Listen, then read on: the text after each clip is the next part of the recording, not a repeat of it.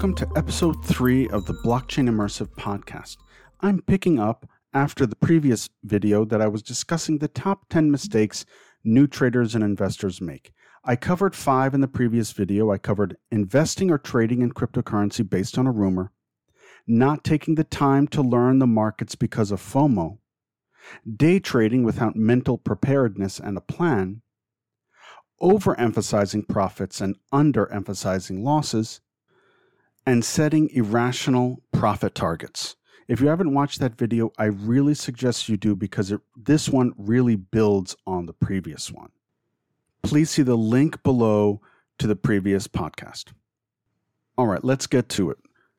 Mistake number six overtrading.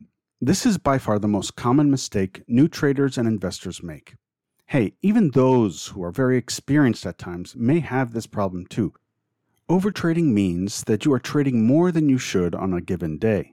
For example, if you come up with a plan and you make, say, 300 or $3,000 in one day, or lose that much in a day, it will be tempting to double down and find more opportunities to trade.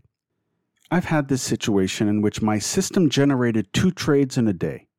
Once those two trades were taken and closed out, win, lose, or draw, technically I was done for the day. But I was looking for more opportunities to trade, and so I would tweak my plan to accommodate trades I shouldn't have been taking.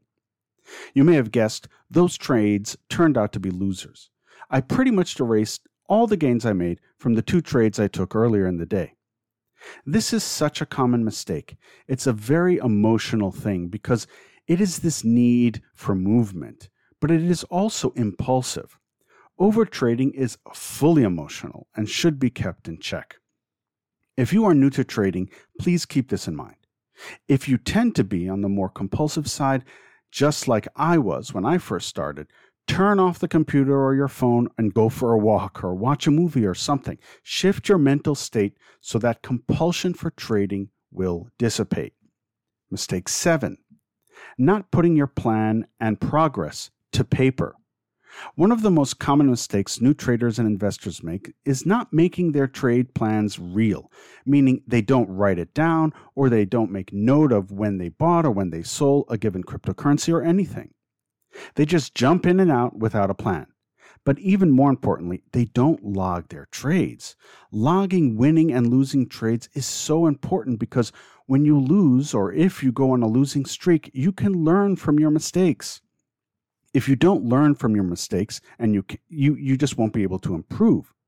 For me personally there are two things that usually lead to losses for me. One i deviate from my trading plan. Yes even i do from time to time but it's very very rare. But it does happen and those are usually the trades that i lose on.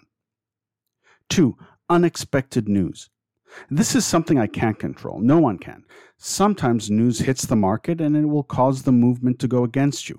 Even when these happen, I write it down. This way I know that that loss wasn't because of a mistake I made, but by unforeseen events. I learn from it all. I suggest either having a journal and writing the trades down or putting it in a notepad on your computer or your phone. You can even record yourself too but be sure to specify the day the trade occurred, how much you put in, what what you bought, did you buy or sell, the time of day too. These are all important because if you ever want to look back, you'll have the exact date and the specifics to see how you did. So when you have some distance from those trades, you can learn something. It's all very important. Mistake number 8. Trading when sick, having a bad day or altered. Some people use the rush of trading as a kind of remedy for their ills. It gives them energy when they feel nervous or down. This is a mistake. Trading and investing, they are not therapy. It is not medicine. Trading while sick or when you are having a bad day clouds your judgment. If you are altered in any way, that also skews your judgment. It might your judgment might be so impaired and that is the last thing you want when you're trading. I recall trading once when I got back from a party late at night. And, you know, to be honest, I was staggeringly drunk. I mean, the only way I could see was to close one eye. this was a long time ago, But that night, I was like, this looks really good. Let me go in and buy a gajillion of these. Suffice it to say, I woke up the next morning and I faced a $5,000 loss. Certain it wasn't my biggest loss in my life, but damn, that hurt. And what I got was completely why I mean I got in to begin with is a little fuzzy to me. So please trade only when you are feeling good and your head is clear. Don't worry, there will always be trading opportunities if you happen to take a week off. Mistake number nine thinking paper trading is just as good as live trading. I'm one of the few investors out there that thinks paper trading is deceptive. For those who don't know what that is, paper trading is when you simulate the trades so you get a feel for the market. Instead of trading with real money, you simply simulate the trade. This isn't bad when you are creating a trading plan and you want to see how it works without losing your shirt. I get it, that is great. I see the value in that. But the biggest mistake new traders and investors make is to think that their success in paper trading will port over to live trading. On the surface, that seems odd of me to say. If the trading plan works on paper, it should work live. Yes, technically that is true. But there is one thing missing in paper trading, and that is your mental state.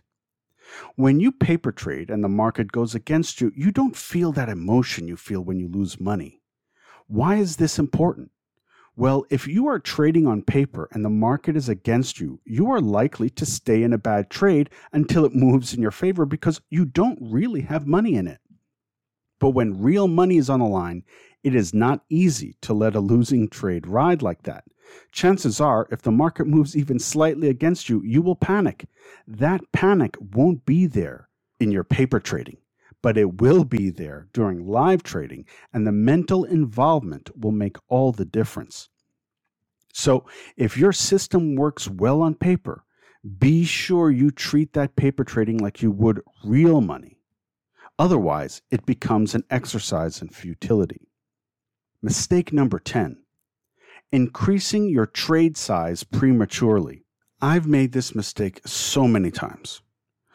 When you're on a roll and making money, say trading $1,000 at a time and making, say, 200 a day or even 200 a week, it will be tempting to say to yourself, hmm, if I'm making 200 a day or 200 a week, let me put in $2,000 so then I'll be making 400 a day or a week. This is a big mistake you are taking on more risk because of a few successes. The root of this is greed, really. My rule of thumb is if your usual trade size is $1,000, don't even think about doubling it until your account is at least at 4000 Now, again, I'm not a financial advisor. This is purely my opinion, but it makes sense, doesn't it? You need to earn the right to increase your trade size. It doesn't just come to you, you need to earn it. Raising it prematurely increases your risk when you can least afford it. And if a bad trading day occurs on that day that you double down, you could wipe out your account. Remember, with increased trade sizes, yes, increases in potential profits, but also potential losses. It goes both ways. So think of a good threshold, and then once you reach it, then you can think about adding to your trade size. So there you have it 10 of the biggest mistakes new investors and traders make in the cryptocurrency markets. Many of these mistakes aren't covered in other videos, but I think they are super important. I hope you enjoyed this and the previous video on this subject.